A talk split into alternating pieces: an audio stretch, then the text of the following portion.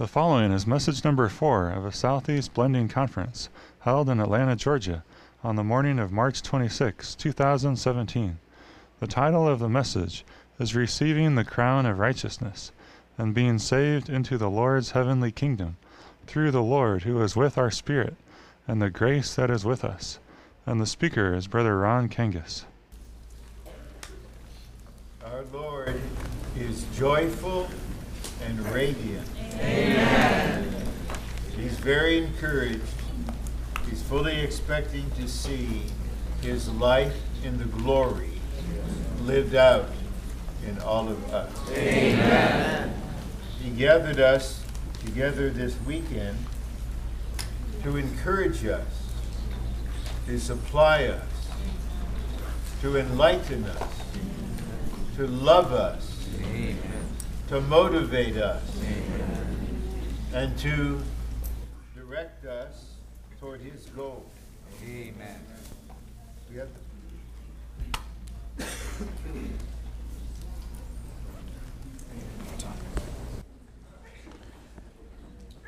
Is it better now?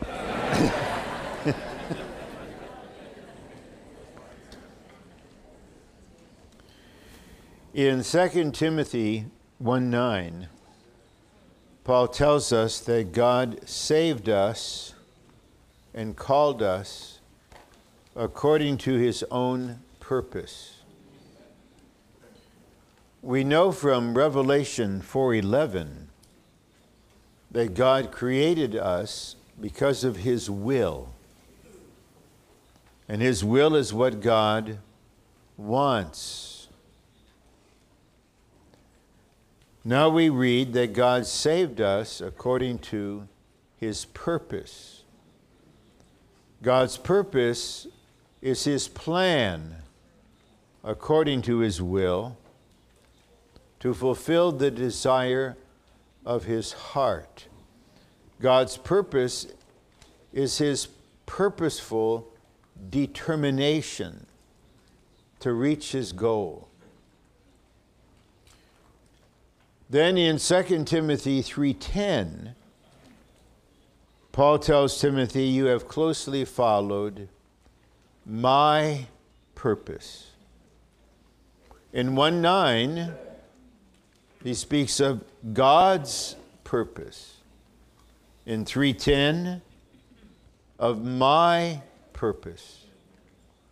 If we consider this, we will realize there are not two purposes. God has one, then Paul has his own. That is degradation. When Christian workers have a plan or a purpose that is not God's plan and purpose. They're doing something on their own. For Paul, God's purpose became his own purpose. And Timothy closely followed Paul's purpose. It was not a theory to Timothy, it was not a doctrine. He saw it lived out over many years in the life of his spiritual father, who was the embodiment and expression of God's purpose. God's eternal purpose is to have the church as the body of Christ in order to have the bride of Christ consummating as the new Jerusalem. God's purpose is to have the church, his body, as his corporate expression. This is God's purpose. Whether we realize it or not, we were saved for this purpose. Countless millions of believers will be deceived and led astray again this morning when they are told that you were saved so that you would have a wonderful dwelling in heaven. We were saved so that God would have a wonderful dwelling on earth and that we would dwell in this place with Him. But the body that is built up will be presented to the Lord Jesus as His bride when He comes. The Lord will come first secretly for the believers, then openly for the whole earth. When he comes openly, he will come as the righteous judge, as the King of kings. But when he comes secretly for the believers, he will not come as a judge and not mainly as a king. He will come as the bridegroom. Because what will motivate him to come back will not primarily be the pitiful situation of human government that should be replaced with the kingdom, not even Israel's plight. What will motivate him is that the bride has made herself ready. This longing is in his heart right now. He is ministering in ascension, shepherding, dispensing, administrating, interceding. But the focus is to build up the church so that this church would be his lovely bride for whom he's waiting to come.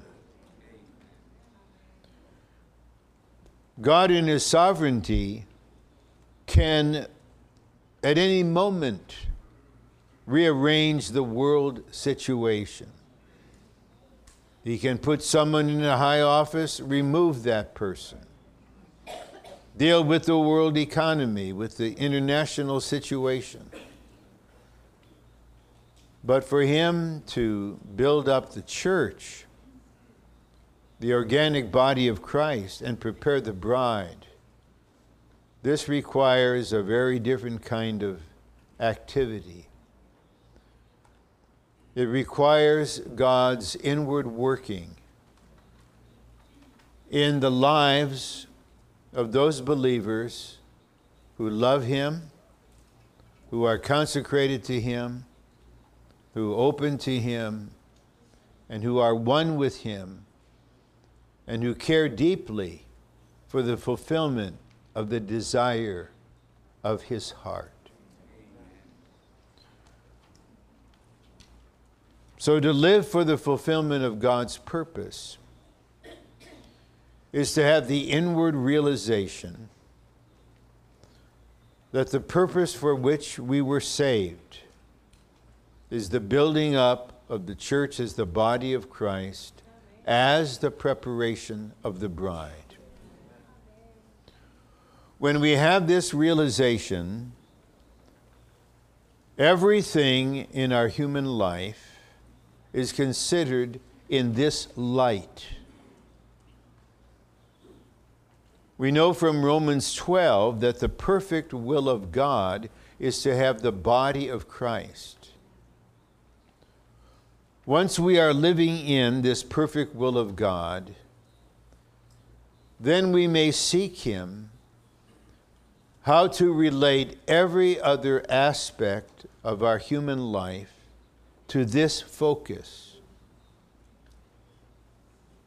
So, the education of a young person has this in view. Our marriage absolutely should have this in view. We should be able to testify face to face with the Lord on the day of our wedding. I marry this person out of deep love and affection. I marry her or him for the sake of your marriage, dear Lord. The job we take, where we live, if we are living for God's purpose, has the church in view. In the 1960s, when we were meeting in Elden Hall, maybe 200 saints lived within a few minutes' walk of the meeting hall. Every decision we made regarding work will this job interfere with my church life? Will it deprive me of the church life? Then I can't take it. That's why many of us, brothers, decided to become high school teachers. We knew we would never be affluent, but we could support our family and have the summer free for the training and the conference. To a very large extent, this has been lost. This has been lost. You have to, to know this. To what extent, only the Lord knows. So we may be in the church life, truly, but when it comes down to certain decisions, it seems the church doesn't exist. In the name of, quote, being practical, we do this, we do that. Let me just tell you, in all honesty, I can't understand that way of living at all within the Lord's recovery. We were saved, my dear brothers and sisters, for God's purpose. That's why we're here. We were created for His will, which is the source of His purpose. And practically speaking, God's purpose is to have the body built up through saints living the church life. So, the second part of our general subject is the fulfillment of God's purpose. The first part is living an overcoming life, as portrayed in 2 Timothy. I believe the Lord has comforted many of us by helping us to see that He does not want us to try to make ourselves into victors or overcomers. He knows very well our weaknesses. And He's very aware of how the enemy can attack us at weak points at certain times. He knows we in ourselves cannot be victorious. He himself is the overcomer. The book of Revelation presents him as such.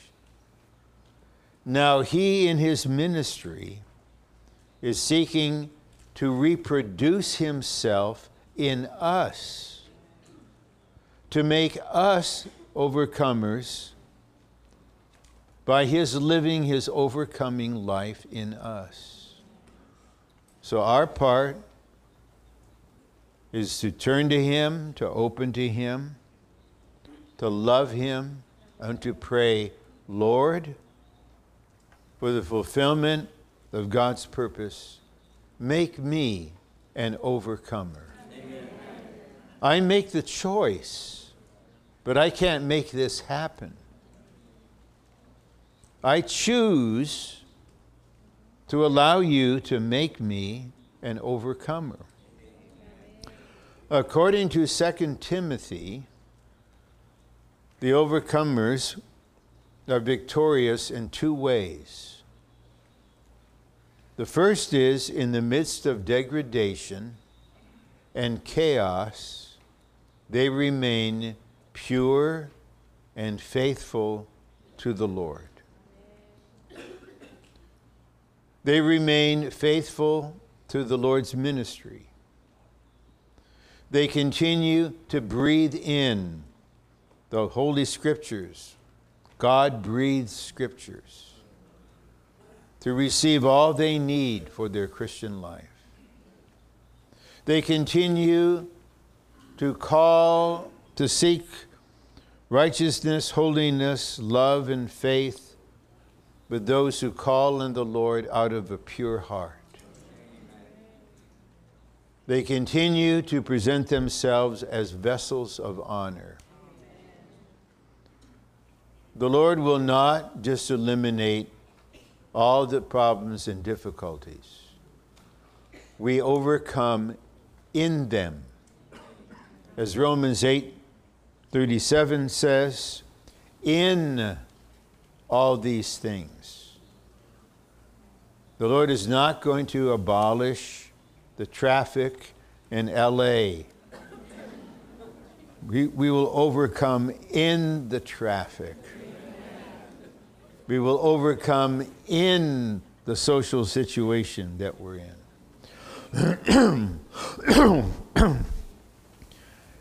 and Romans 8:37 makes it clear we more than conquer through him who loved us.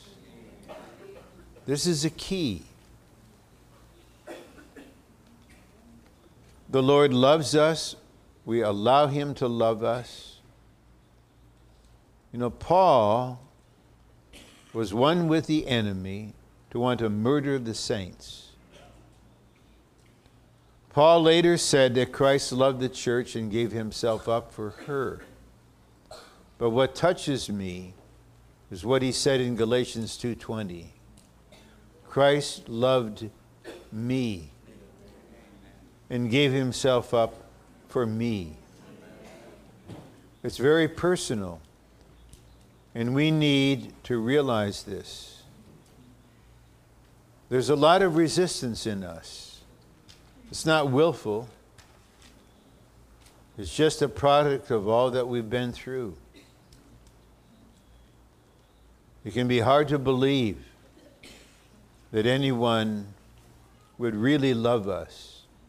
When I was 19, because of a certain event that took place that touched me at the core, I no longer believed either in joy or in love. I just would settle for respect. You'll have to respect my intellect to whatever extent that is there. And this was my mindset when I came into the church life. But it changed in one meeting when we sang hymn 285. Come and rejoice with me, for I have found a friend who knows my heart's most secret depths, yet loves me without end. Come and rejoice with me. I, once so sick at heart, have met with one who knows my case and knows the healing art. So I do pray for you, even as I'm speaking, that it would become very real to you that the Lord loves you because he is love itself. And this, along with one other matter, really enables us to be overcomers. It is the developing love in Song of Songs that eventually produces the Shulamite, the reproduction of Christ, who is an overcomer. Being produced as an overcomer takes place in the context of a delightful, sweet, sometimes ecstatic, divine romance. And the more the love grows, the more we become as beautiful as Tirzah, as lovely as Jerusalem, and as terrifying as an army with banners. But there's something else I would mention that all the overcomer wannabes and all the overcomers in process eventually come to realize. And I owe the full understanding of this to the first message Brother Watchman Nee gave when his ministry was resumed. He had to stop because of massive internal rebellion against him from within the churches. Hardly anyone stood with him. Brother Lee did. And there's a book containing the messages given during the resumption of Watchman Nee's ministry. And the first message is on mercy. And in that message, Brother Nee says there needs to come a time in your Christian life when you realize everything depends on God's mercy.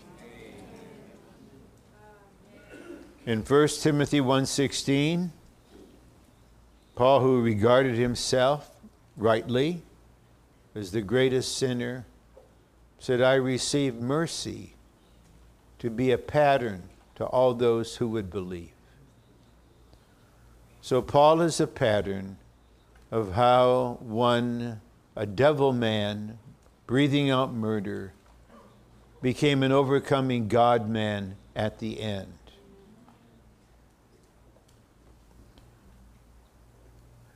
There needs to come a time when we don't attribute anything to anything we are or have done. We actually cannot explain why God is so kind to us, so tender, so sweet, why He would pour such love into our being. We can only say, it's mercy all, immense and free. But oh my God, it found out me. So, in opening his writing to Timothy, the second epistle, Paul says to Timothy, beloved child, grace, mercy, peace from God the Father and Christ Jesus our Lord. In all the other epistles except 1 Timothy, he mentioned grace and peace, but not mercy. But when the situation is complicated and difficult, Paul realizes we have to receive mercy. I just wonder, this won't happen, I know. Because what would happen if everyone with positions in the U.S. government, the president, the cabinet members, the senators, the representatives, would kneel down in their offices and pray for mercy.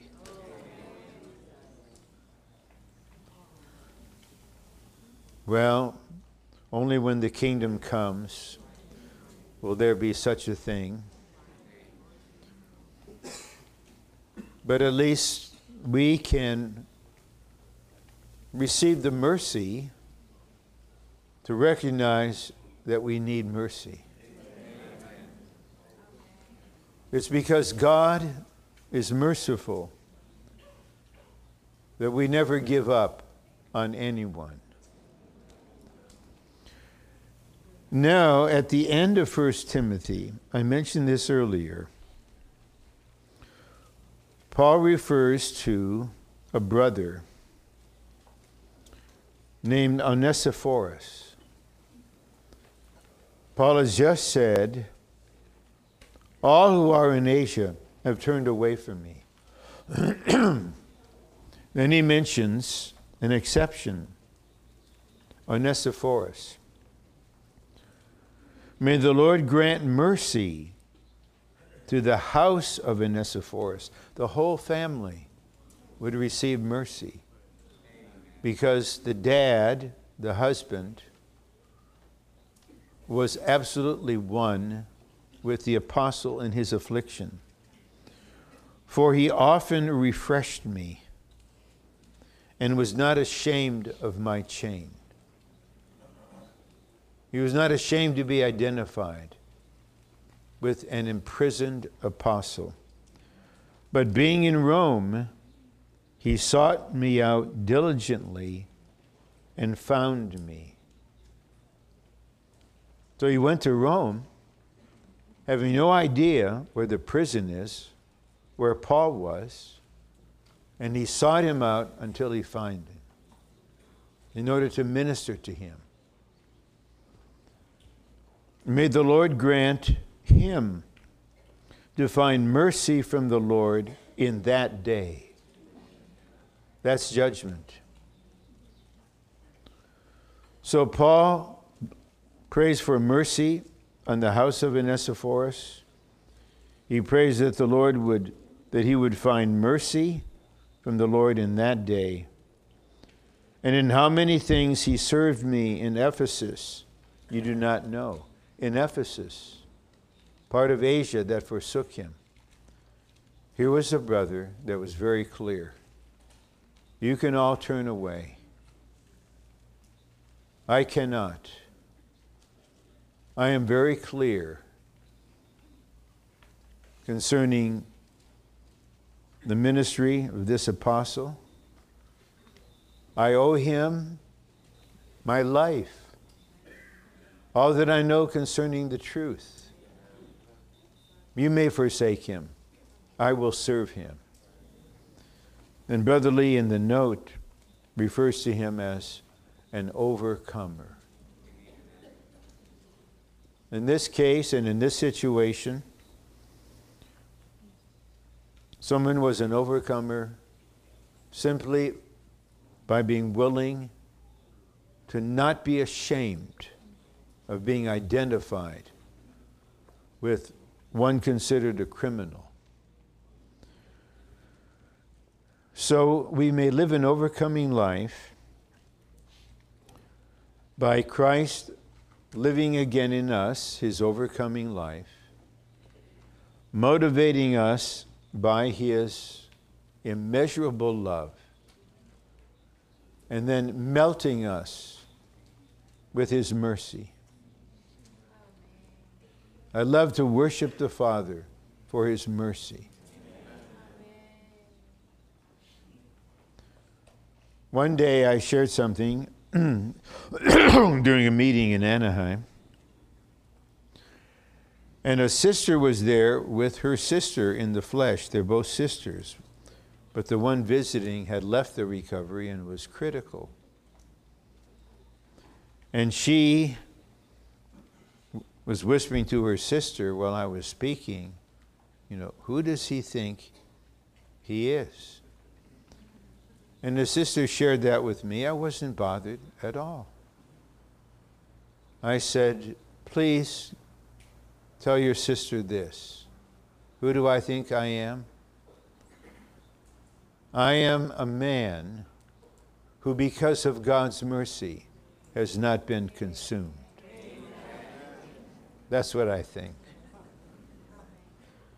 So I'm here with you under the sweet mercy of God.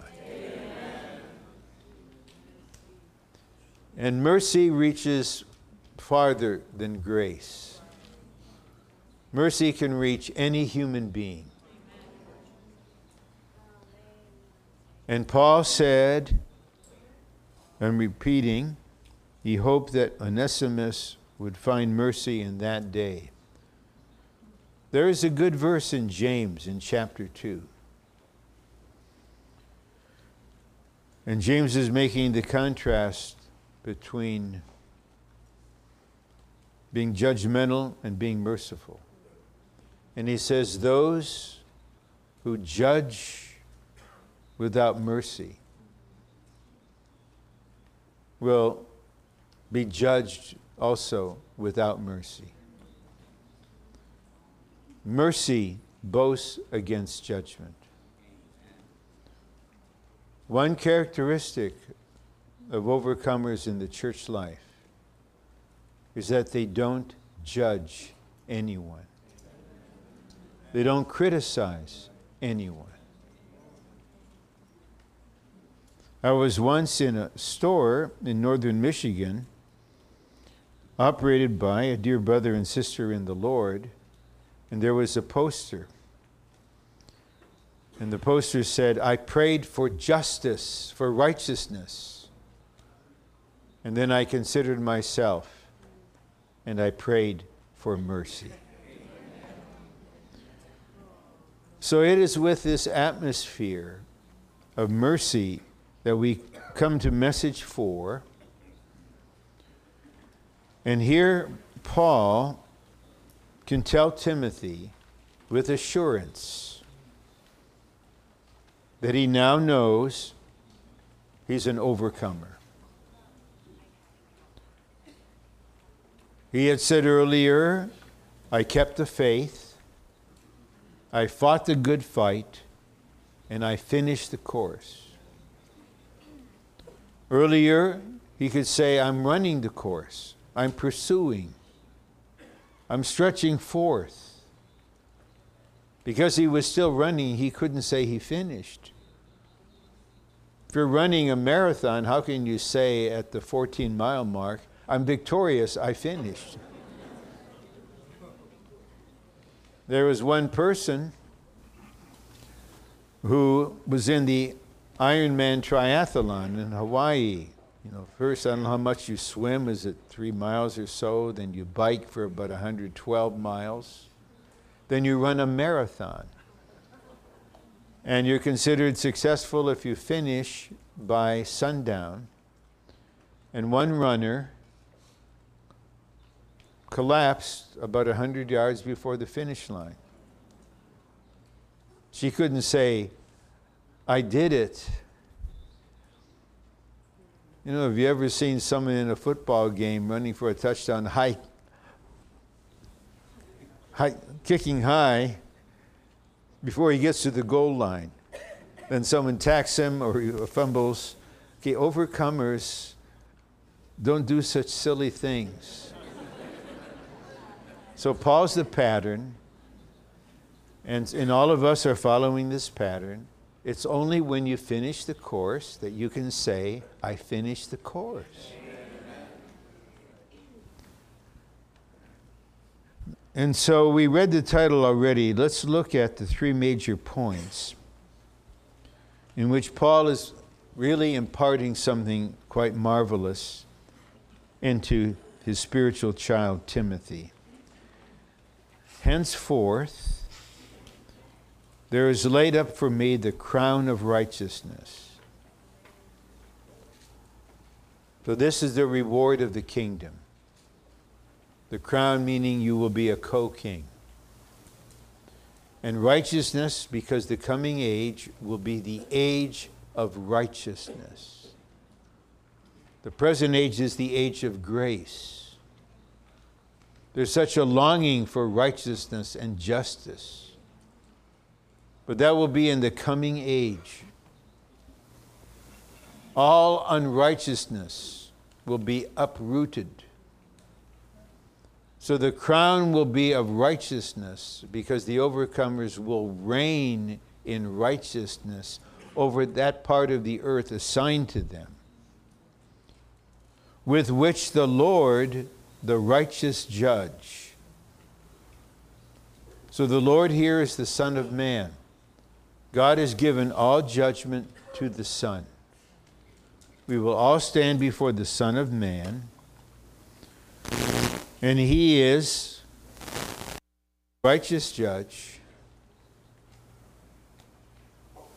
But this righteous judge in his ministry said, Blessed are the merciful, for they shall obtain mercy. If we are merciless to others, severe, legal, when we stand before the righteous judge, he will say, I will judge you according to absolute and strict righteousness, just as you have judged others. Or he may say, the basic criterion, but in your case, it's tempered by mercy. And believe me, we're all going to need mercy on that day.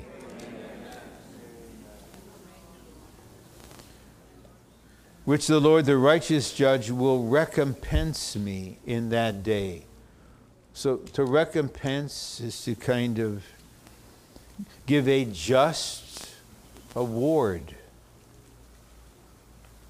In this age, we pay the price, we're not rewarded.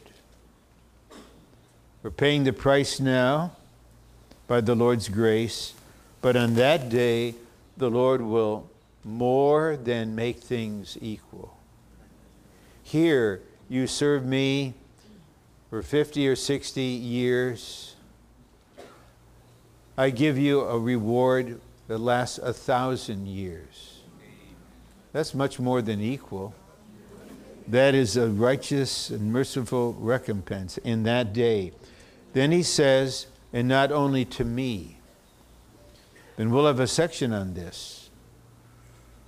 But also all those who have loved his appearing. Please notice the grammar here. He could have said to all those who love his appearing, that's true.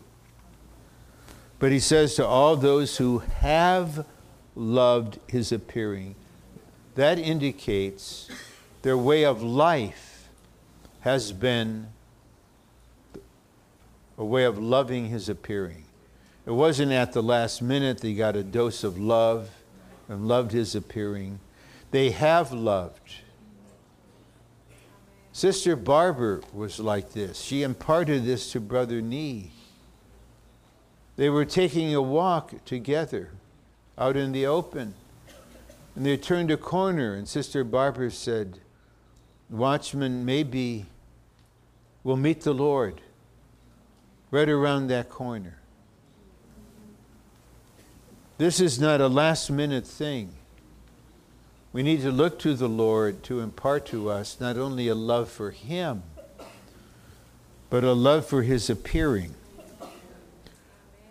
A says the crown is a symbol of glory given as a prize, in addition to the Lord's salvation, to the triumphant runner of the race. Now, in this race, we're not competing with anyone. That Brother Ted told me, I, I asked him, What's this on, on the back of your car, 13.1? What, what is that? He's, and there, there were two of those. He said, It's a half marathon. And his goal was to keep running and to finish. It didn't matter whether someone running a full marathon finished the full before he finished the half. He's not competing with them.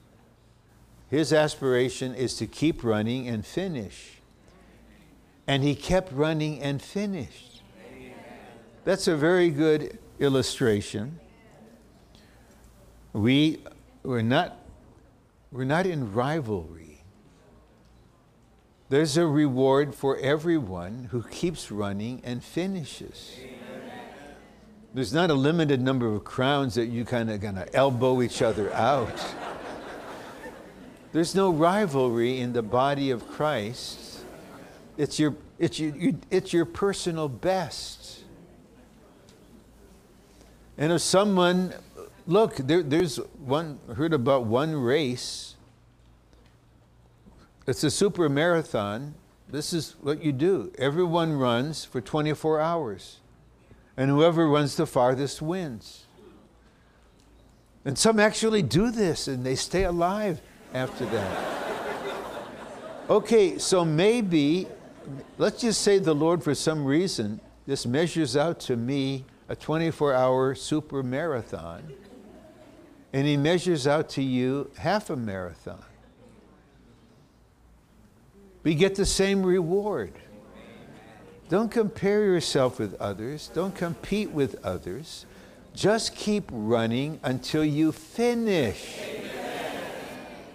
Then the Lord is there. He said, You can see him. He said, I got the crown. Come on, keep going. I got the crown for you.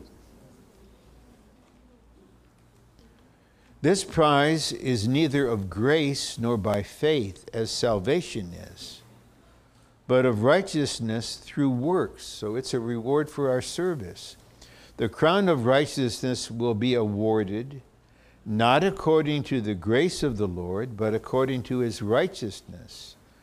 And the one who awards it will be the Lord as the righteous judge. I noticed after I didn't, didn't follow this, but I happened to become aware of this one part. With the last Olympics, an American marathoner was either second or third. And I think it was a runner from Ethiopia that is just super class. But he really encouraged this young American that you are going to be a great runner. This is what overcomers do. They don't say, I'm the best, I have overcome the world, like one boxer once said. okay? He just said, I did it, and now I'm for you doing the same thing. It's not just for me, it's for us all. The crown of righteousness of which Paul was assured is an incentive to the inoculator to overcome the degradation of the church. So, our wise God has set forth the kingdom as a reward to motivate us. Then, B, the crown of righteousness is a reward that will be given to all who love the Lord's appearing.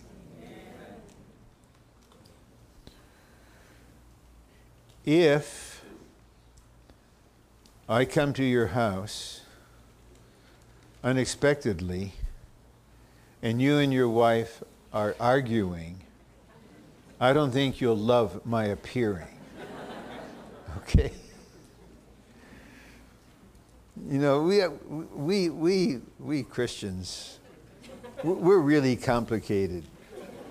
As anyone other than this person, uh, in acknowledging a weakness, do you know of any situation where a husband and wife are arguing? Then the phone rings, the husband answers it, and it's a saint. So he gets spiritual on the phone, hangs up the phone, and continues the fight. okay, that is not fighting the good fight.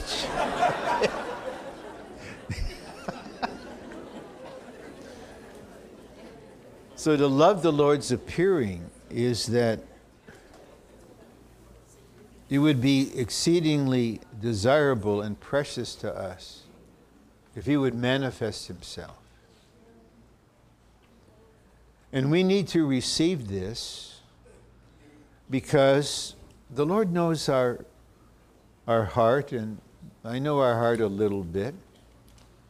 You've got dear young people here in their late teens, or you have some young adults in their 20s. And they may look at a brother my age and say, Yes, it's one thing for you to love the Lord's appearing. You already lived already. And so your secret prayer is, Lord Jesus, come, but not yet.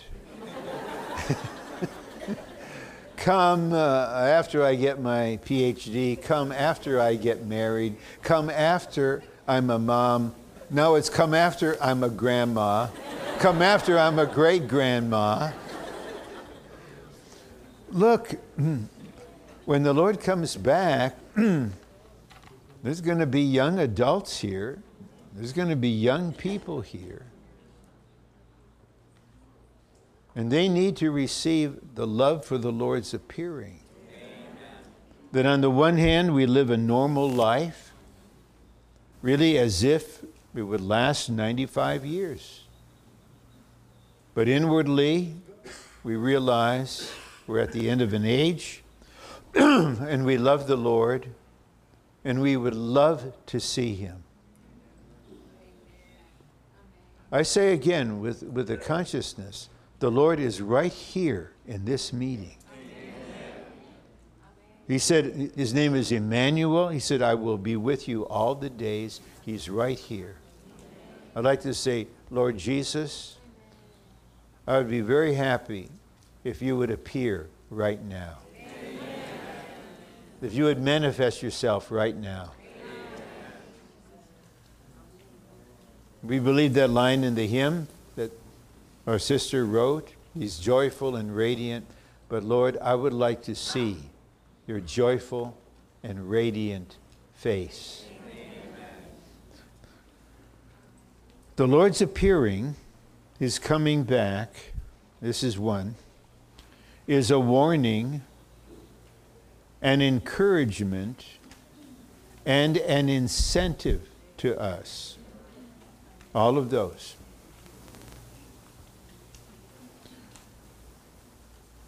We should love the Lord's appearing and look forward to it with earnest expectation and joy. I believe we touched this for a few minutes during the table meeting. When we sang that stanza about we're waiting the kingdom, we will feast again with him. You know, in Luke 12, the Lord refers to the overcomers being in the kingdom. And he says, at that time, I will gird myself and come forth and serve you. Can you imagine that? It's there. Here is the kingdom, it's the feast. And the, the bridegroom, the kingdom, would say, I'm so happy you're all here. This is a victorious feast. Please be comfortably seated. Let me serve you. He will gird himself and serve us. I was considering this during the table. I think we would all weep for joy. Amen. What kind of wonderful person is this? He's not here as the king in his majesty merely So surely the Lord wants to impart to us a love for the appearing of this person. When a brother really loves a sister or a sister a brother, you just love to see that one. The appearing, it just follows. So we in particular need to ask the Lord to infuse into us a love for his appearing. Then, point three is a sobering point. Loving the Lord's appearing is in contrast to loving the present age, the world now before us. Demas has forsaken me. Paul could have just said that. But he told Timothy, having loved the present age. And Timothy knew Demas. They were all co workers together. So here's a co worker. By all outward appearance, so capable, so productive. But only the Lord knows the inward situation. Now there comes a test, there's a trial. And he backs down. and he forsakes Paul. And Paul identifies the reason. Demas loved the present age. He loved the world that was available right now with its enjoyment and its way to escape any suffering involved with not being ashamed of the apostle. There may be real surprises on that day. I'm not suspicious, and we are not a suspicious people. I'm speaking in principle. It may be that at the end, a Demas will forsake everything. Some did it in 1989. They did it. Something in them eventually surfaced and directed them. When Peter was preaching the gospel the first time in Acts chapter 2, and the people were convicted, and he sent, he said, Repent and be saved from this crooked and perverse generation. And in Philippians, Paul mentions, You are lights in the world in the midst of a crooked generation. Eternal salvation is one thing.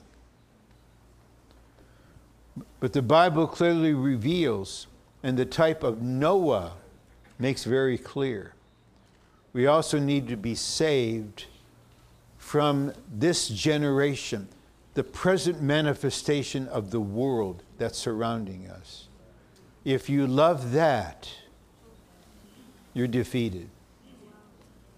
If that love is in you and not touched, then at the right time, the enemy will activate it. And you'll turn and run. You'll say, what, what, who is Witness Lee? What is the Lord's recovery? What is this? This is the contrast. Among believers, a co worker, I'm saying again, a co worker. In 1974, there was to be the life study of Romans in the summer, but Brother Lee had serious eye problem and a surgery he couldn't minister. Four brothers spoke. Three of them left their recovery later. The fourth was James Barber, who died in victory. So we need to realize the Lord cares for inward reality. And in chapter 3 of 2 Timothy, Paul identifies the degraded love among Christianity as a religion. He says, he speaks of those who love the self, who love money, and who love pleasure. The overcomers, I mentioned, are motivated by the Lord's love for them. This love, with its power, needs to touch every other kind of love in our being. For us to be able to say, I do not love the self. I do not love pleasure. I do not love money. I love God. And I love the Lord's appearing. Amen. And this applies to every age, meaning every age in human life. For if we love the Lord's appearing, we will take sides with Him not with the world, and fight for his interests. It's possible inwardly of our affection, our love that's fallen. and God sovereignly does something and we don't recognize it, and inwardly in our psychology, we may take sides with the enemy. We don't recognize God's sovereign action. But when we love the Lord's appearing, spontaneously, we stand with Him. And we fight for His interests. okay, Roman 2. The Lord will deliver me from every evil work and will save me into his heavenly kingdom, to whom be the glory forever and ever. Amen. So he had the assurance that the Lord would deliver him and the Lord would save him. I don't fully know why Paul could have this assurance. I know from what is revealed in the Word. One is he was very clear that Christ was victorious over the enemy absolutely. He wrote to the church in Rome, he said, The God of peace will soon crush Satan under your feet. So he realized that the Lord is victorious and well able to deliver him from every evil work.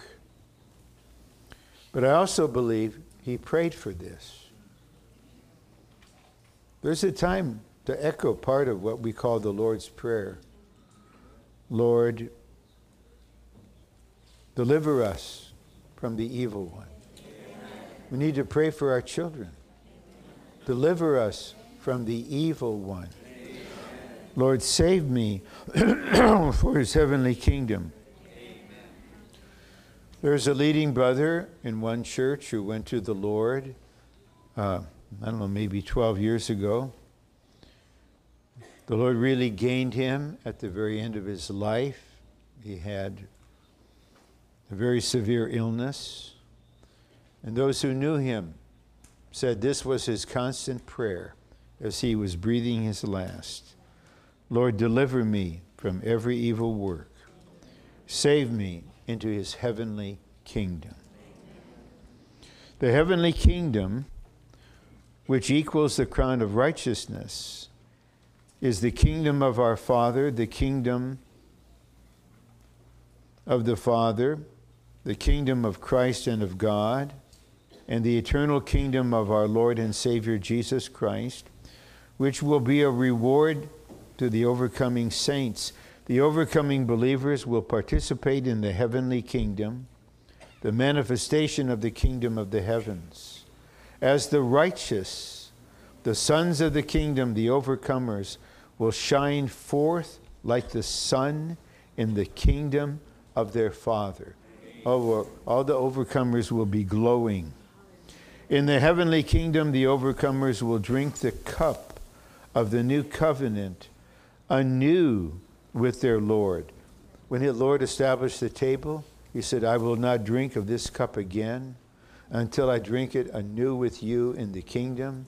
In the kingdom, we will have a Lord's table meeting, and the Lord will drink the cup with us. Amen. I don't want to miss that meeting. Amen.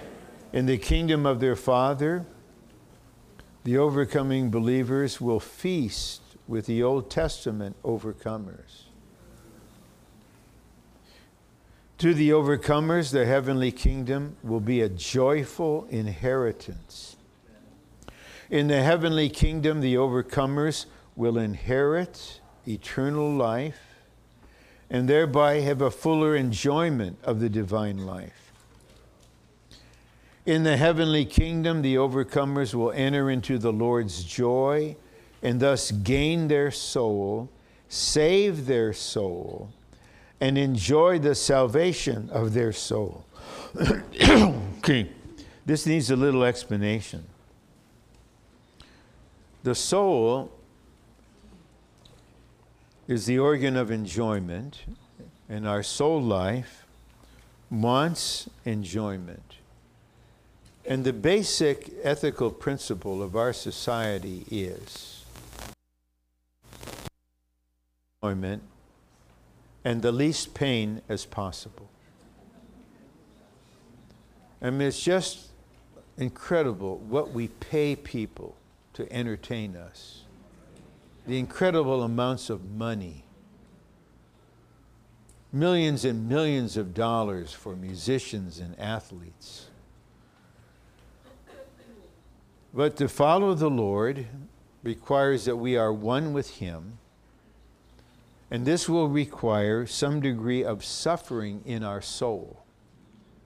That is the losing of the soul life. We are willing to suffer in our soul in order to be one with the Lord in this age and follow Him. Then, when the Lord comes, our soul will be released from suffering and enter into the joy of the Lord. That will be the salvation of the soul. But believers like Demas, who want to save their soul, they say, I'm not going to risk my neck to be with Paul. I don't want to be in prison with him, to be identified with him. I'm going to Thessalonica, have a good time. He's saving his soul.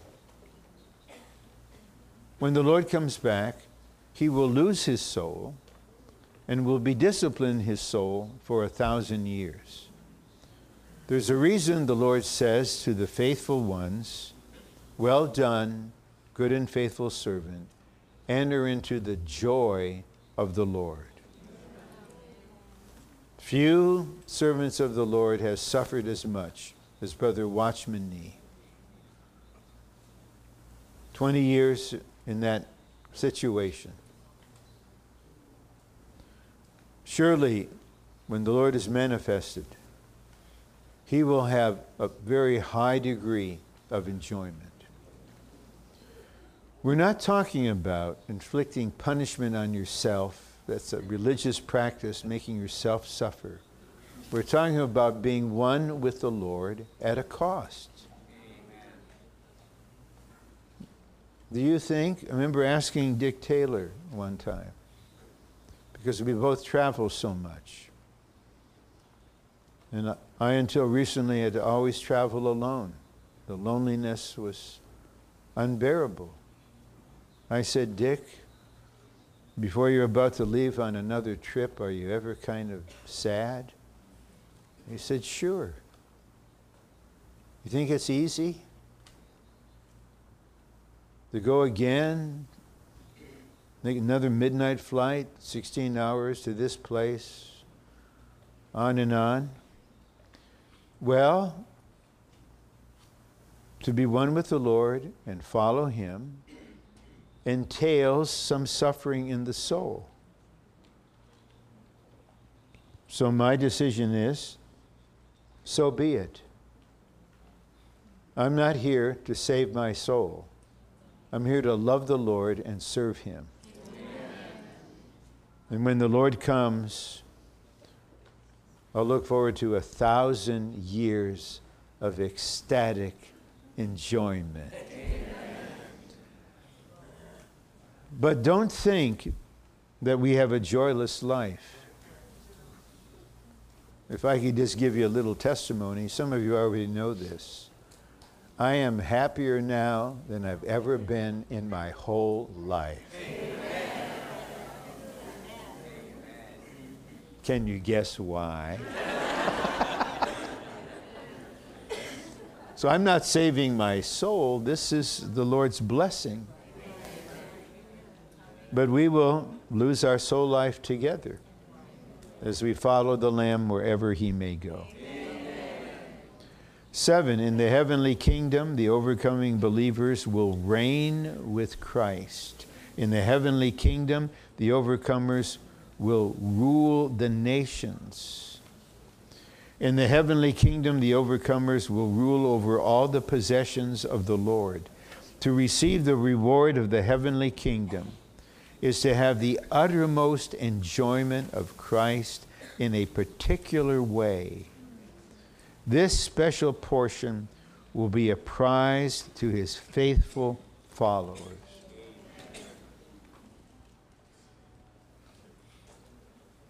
So we all need to have a vision of this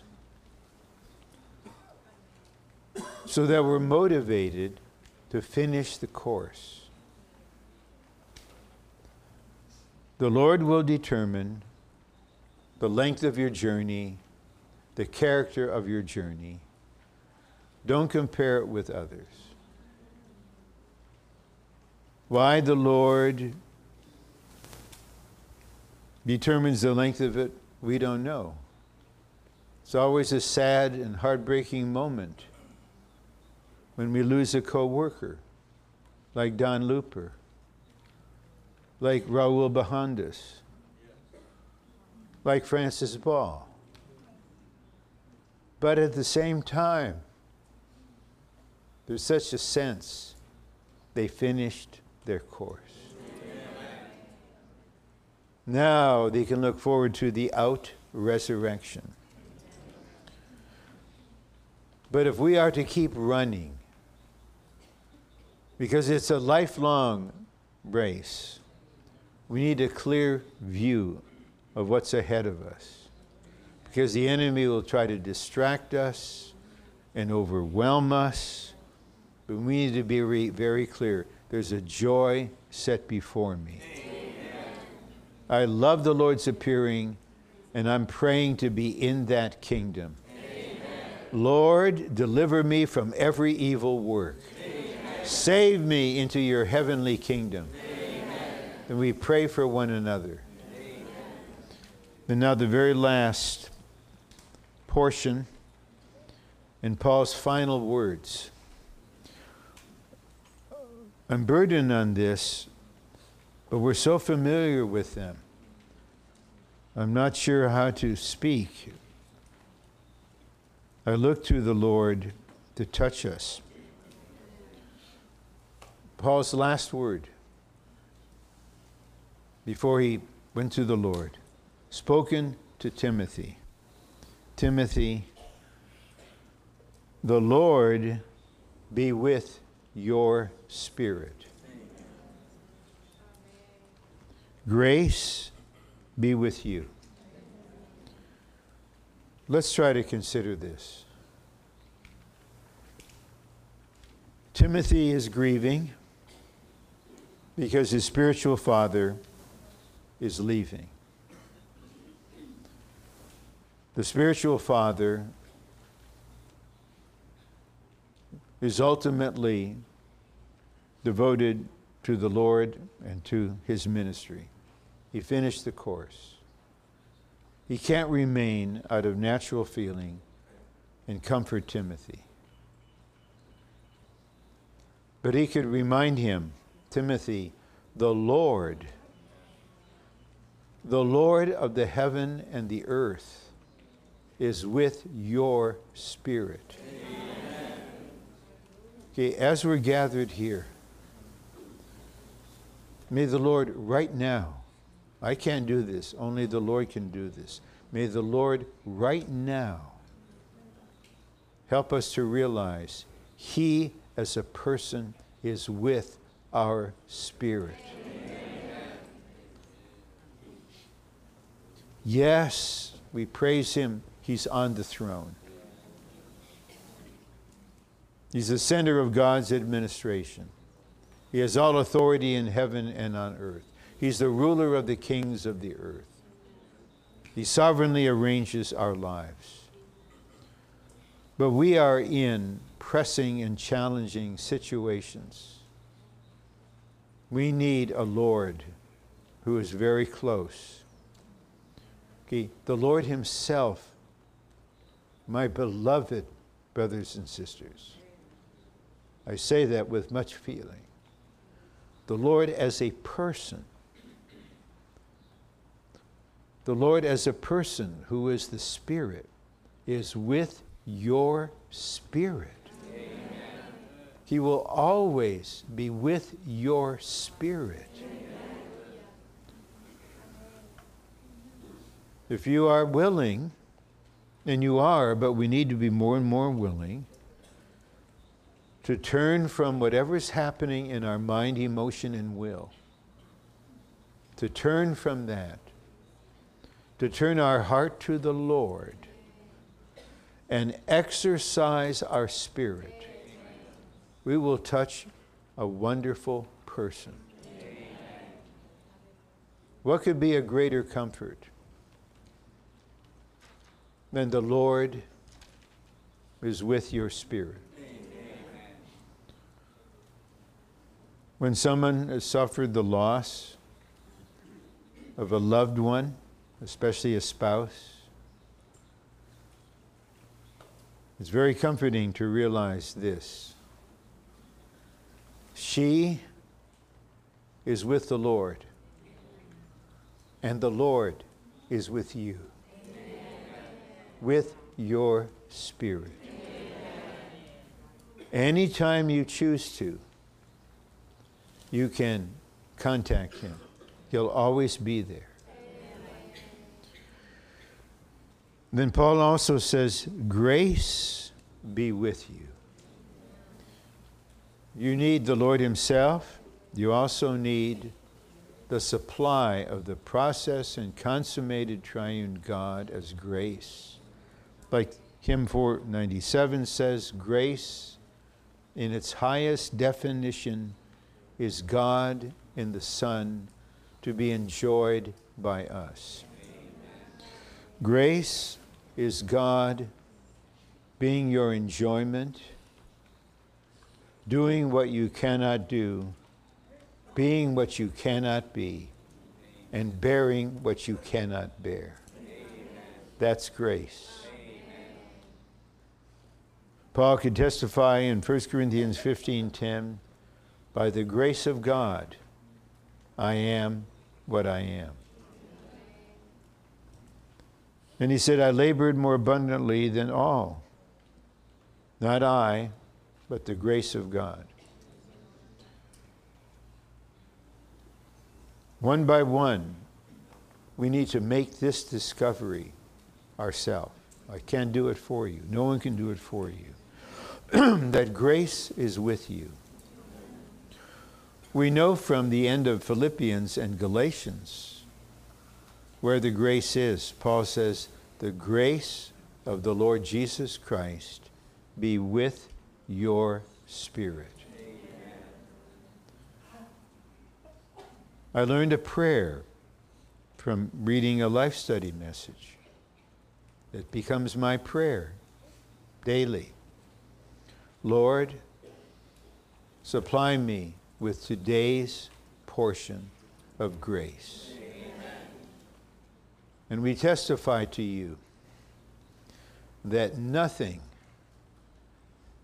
nothing can defeat a person who lives by grace. His grace is sufficient everywhere, every time, for every matter. This was the final word. Paul had given charges to Timothy fulfill your ministry, teach the truth, do these things without partiality. But eventually, he reminds him the Lord is with your spirit. Only you can turn to your spirit. Timothy, God has given us the spirit of power and of love and of sober mindedness. Timothy, when I'm gone, when you're grieving, turn to your spirit. The Lord is with your spirit. The Lord, Timothy, the Lord, the person, not a thing, not an element, not a substance, not a power, a person. And grace be with you. The Lord is with our spirit that we may enjoy him as our empowering grace to stand against the downward current of the church's decline and carry out God's economy through his indwelling spirit and equipping word for the building up of the church as the corporate expression of God. 2 Timothy begins with our God given spirit, fanned into flame, and ends with the Lord being with our spirit to be our empowering grace as the unsearchably rich capital of our Christian life and church life. Both the Christian life and the church life are an issue of grace. Grace is the supply, and grace brings the joy. That is why Brother Nee, after a lifetime of suffering, 20 years of confinement and deprivation, could say at the end, I have kept my joy. He had nothing outward to enjoy, not the food, not the clothing, no entertainment, not the most comfortable of beds, nothing for the soul to enjoy. Those who enjoy the Lord in the midst of their human situations are the deepest and most spiritual persons on the earth. I used to think the deepest were those that had profound thoughts in the midst of their misery. But I repent of that concept. Those who enjoy the Lord in the midst of their human situations, they are the overcomers, they are the victors. Pray for enjoyment. Ask the Lord to be your enjoyment. Pray for others' enjoyment. This should not be a cliche among us. When you lose the enjoyment, then the church life will not be a pleasant place as far as you are concerned. Brother Lee at the end gave open testimony that to him, the church in Anaheim was the paradise of God. So when we enjoy grace, in the midst of our situations, I say again, we have a supply. No matter what our soul is going through deep within, there's joy, there's peace, there's strength. And now we can live the church life, not in our natural life, but we come together as a congregation and express corporately our enjoyment of the Lord personally. No one is too young, no one is too old to enjoy this grace.